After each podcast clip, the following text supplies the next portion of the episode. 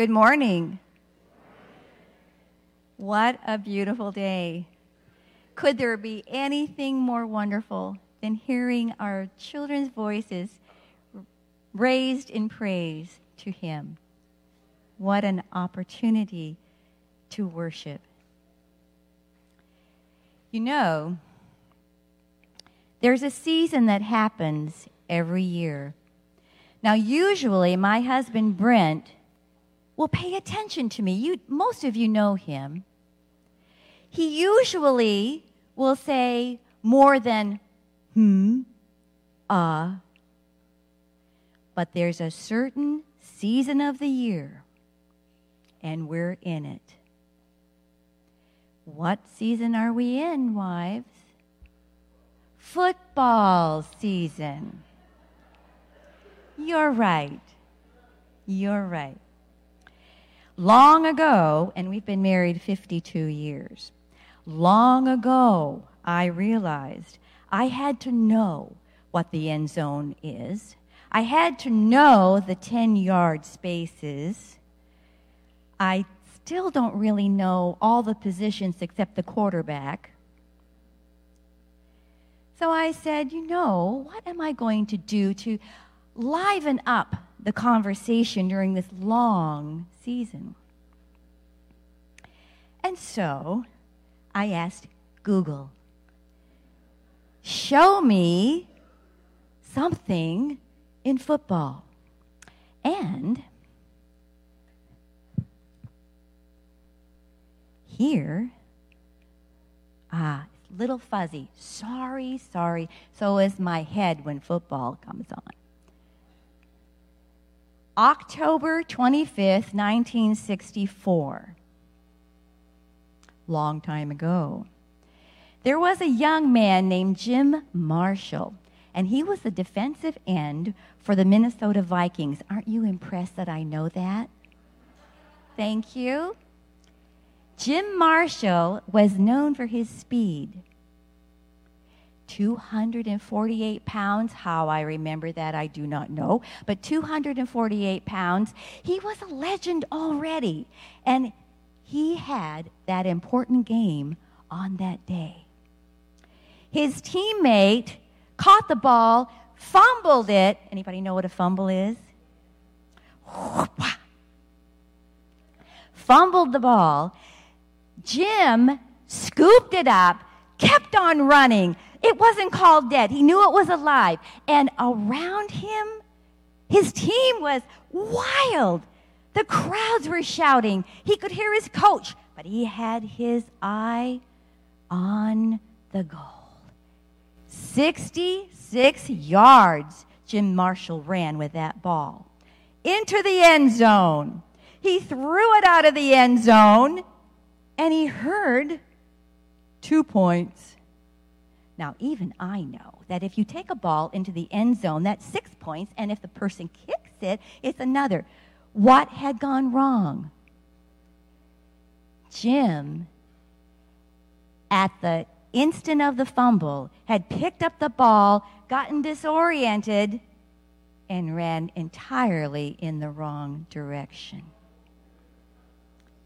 66 yards with everybody screaming, and he went in the wrong direction. And he scored a safety. Is that right? He scored two points for the opposite team. Let me just show you. Is it not going to? I need an advance on the slide. Hello? Thank you. There he is. I mean, he was fast. But here he is. And this is his actual picture. How did he feel? Embarrassed, dejected, discouraged. I've scored two points for the opposite team. His coach Talk to him afterwards. What did he say, do you suppose? Jim, let's forget about it. incredible.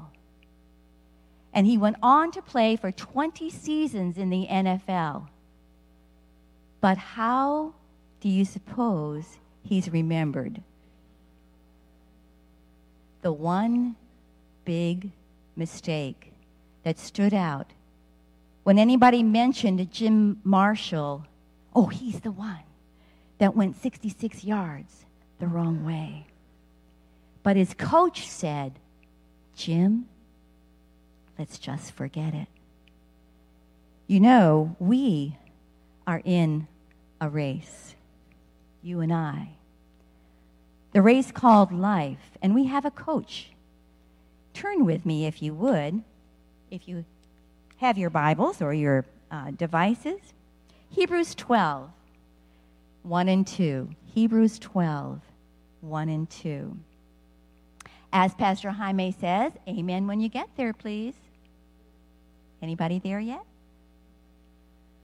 Hebrews 12, 1 and 2. Therefore, since we are surrounded by such a huge crowd of witnesses to the life of faith, let us strip off every weight that slows us down, especially those sins that so easily trip us up. We fumble. We try to pick up the ball. We try to do it ourselves. And so often we run the wrong. But we have a coach, and Paul continues in his words to the Hebrews Let us run with endurance the race that God has set before us. We do this by keeping our eyes on Jesus, who is the author and finisher or the champion of our race. And just like that football coach, he says, My child, your sins, your mistakes, your wrong ways are forgiven. What a promise.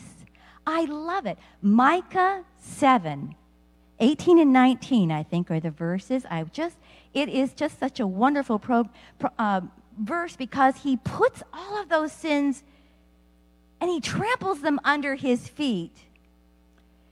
And figuratively, puts them all in a box. And the Bible says he throws them into the water. They're forgiven. Hallelujah. And how many of us, though, want to go in our little boats and go to the place and fish and get those sins back out? Do you do that? Yes. Yes. We continue to fumble, we continue to go the wrong way.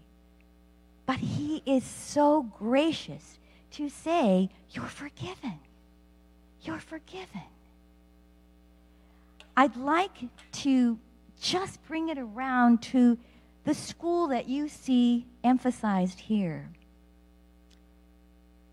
Because the goal might be to pass a test, get your spelling words right. No, no, no, no, no, no. Get your math correct learn this poem, learn this song, and those are good goals. But the goal of our school and the goal of our educators, our staff, is to let them know the coach. Jesus. That's the goal. What I'd like to do briefly this morning is just go through some Bible examples, just so you can see. And I asked to have the cross brought out. It's so central. It is everything. It is everything. This next slide, can you, I don't know if you can make that out. Can you tell that's a woman at the feet of Jesus? What is she doing? I'd like you to envision in your mind Mary. She was a prostitute. Why? She was lonely. She wanted to be loved. And people, men, loved her in the wrong way. She felt shame and she felt guilt. And then she came to the cross. and she came face to face with Jesus. And she didn't leave the same way she had come. She left cleansed and whole and loved and completely forgiven. Part of the bride to be church that we're all a part of, waiting for him to come. Mary came face to face with Jesus. Here's another one. Recognize that, maybe? Who might that be? Peter. You probably knew because the little critter that's in the front. The rooster. Dead giveaway for Peter. Peter came to the cross. He was boisterous and loud and proud and crude, and he said, I will fish and I'll never deny you. Empty promises. And then Peter came to the cross. And he came face to face with Jesus. And he left the cross firmly in his faith, knowing that this is, you are the Son of God. And he was one of the foundation blocks with Jesus, the cornerstone, in that new church. He left changed. Let's look at another. Who might that be? The Roman soldier? You know, he was jeering at Jesus, spitting on him. He formed that crown of thorns and jammed it on his head. And felt so superior to this incredibly foolish crowd who dared follow this incredibly awful and hideous lie that this man might dare say that he is the Son of God. And yet, when that Roman soldier actually came to the cross and came face to face with Jesus, he left a changed man. He literally exchanged that crown of thorns for the crown of eternal life. You can't come to the cross and not be changed somehow. Let me show you another.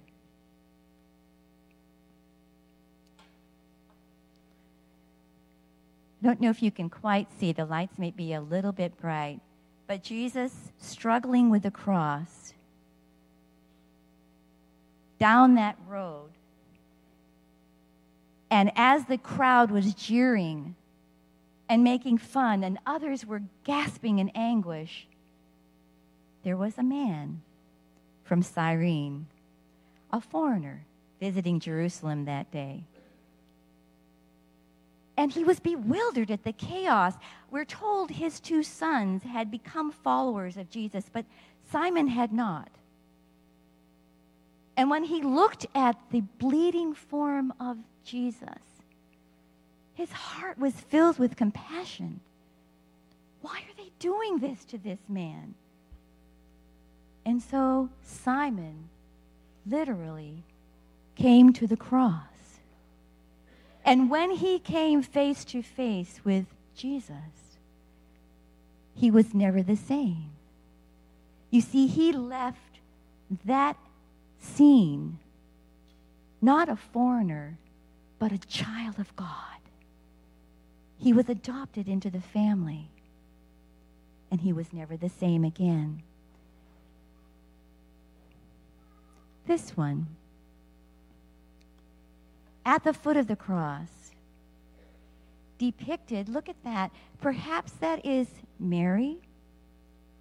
We know that Mary and John beside her stood at the cross watching and gazing, and there is Mary, the mother of Jesus, grieving her loss and anguish, remembering the words of the angel, your heart will be pierced with anguish. And she watched her son there, and Mary herself came to the cross. And when she came face to face with Jesus, she left knowing not just her son, but her Savior. So even though there was a lifelong relationship with Jesus, there is still need for you to come to the cross. One more.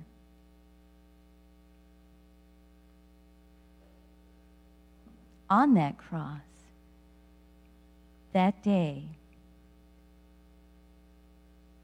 there were two thieves that were being punished for their crimes. One of them had rebelled all of his life, pickpocketed, stole, whatever he wanted to do. It was a good life, and he was going to do it. But as he was on that cross and he looked over at Jesus and said, Lord, remember me. He had waited till his last breath to change his heart and his mind. But Jesus remembered. And when he left his cross in death, that thief had been changed and he was filled with the promise of grace and peace and eternal life. He came to the cross and was changed. There are a couple of other wonderful verses I'd like to share with you before my last example.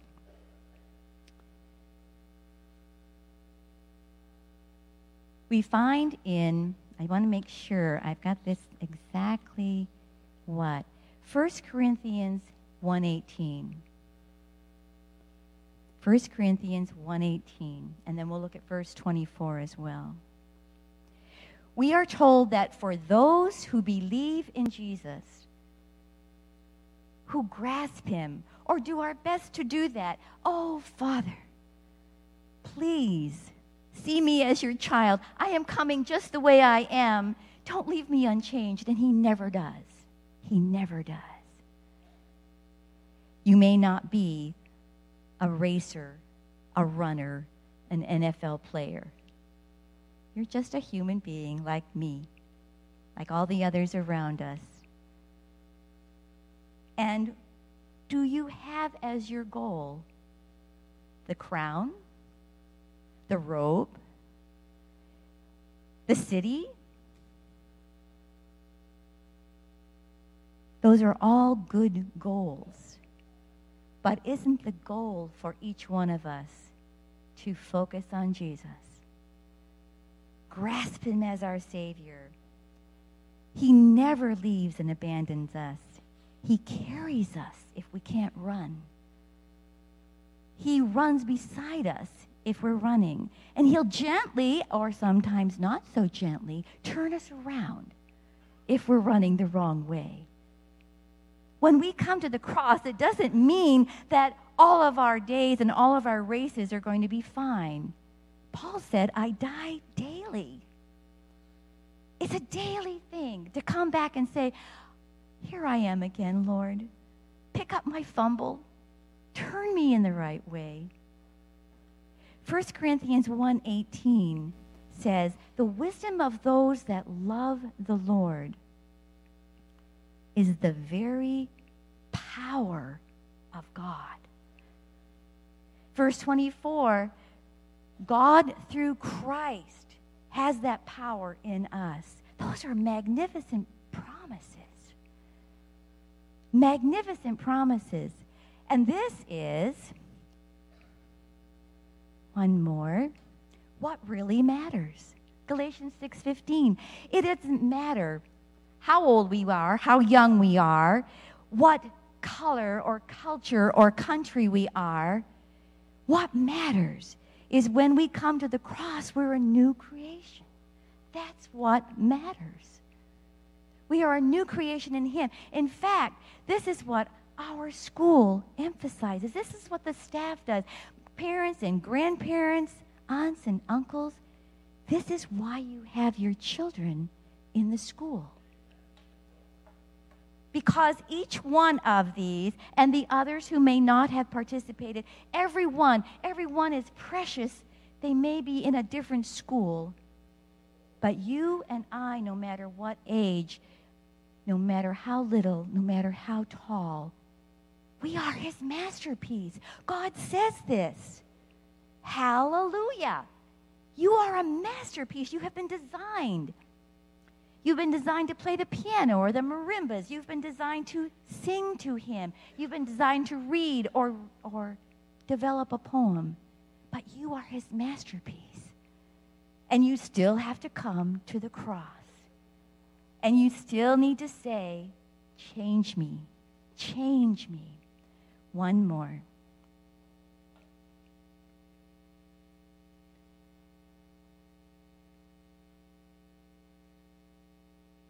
One more example.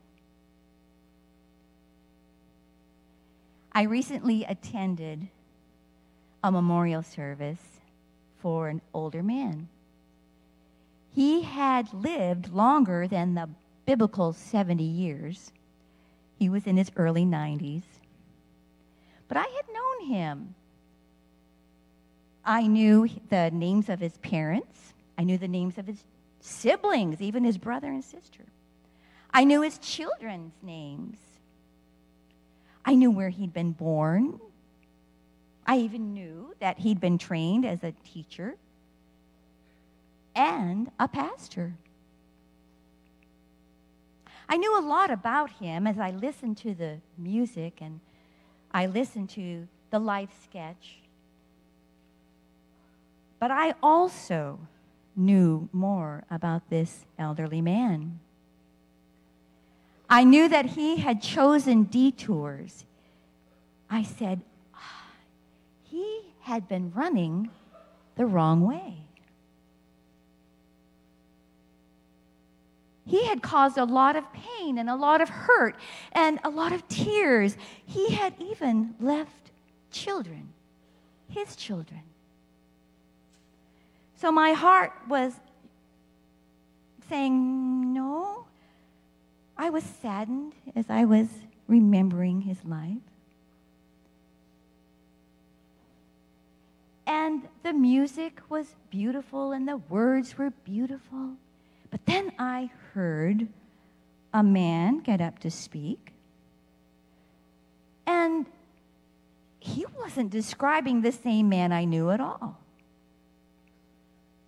He was describing a gracious, loving teacher who taught Jesus Christ, who led people to Jesus Christ. I said, This is not the man that I think I remember. They're describing somebody else.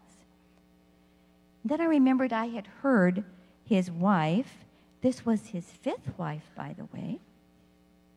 But she'd been with him for 30 years, and she said, You know, Diane, when we got married and started a new life, I had said to him, Forget the past. This is a new path we're on. And as I listened to the words unfold and I heard about the people that he had touched and the lives that he had touched, I said, He has been to the cross. And he has come face to face with Jesus. And he has heard the words, forgiven. And he had died in peace. And the tears were starting to come down my face as I realized that this man being described was a man that I hadn't known. And this man was my own father. And as I listened more to the incredible words of grace and forgiveness, I came to the cross. And I came as a little girl who'd been left, who was cynical, and had been hurting all those years. But I too came face to face with Jesus that day. And I left as a grateful daughter, a grateful daughter to my earthly father, and a grateful daughter to my heavenly father.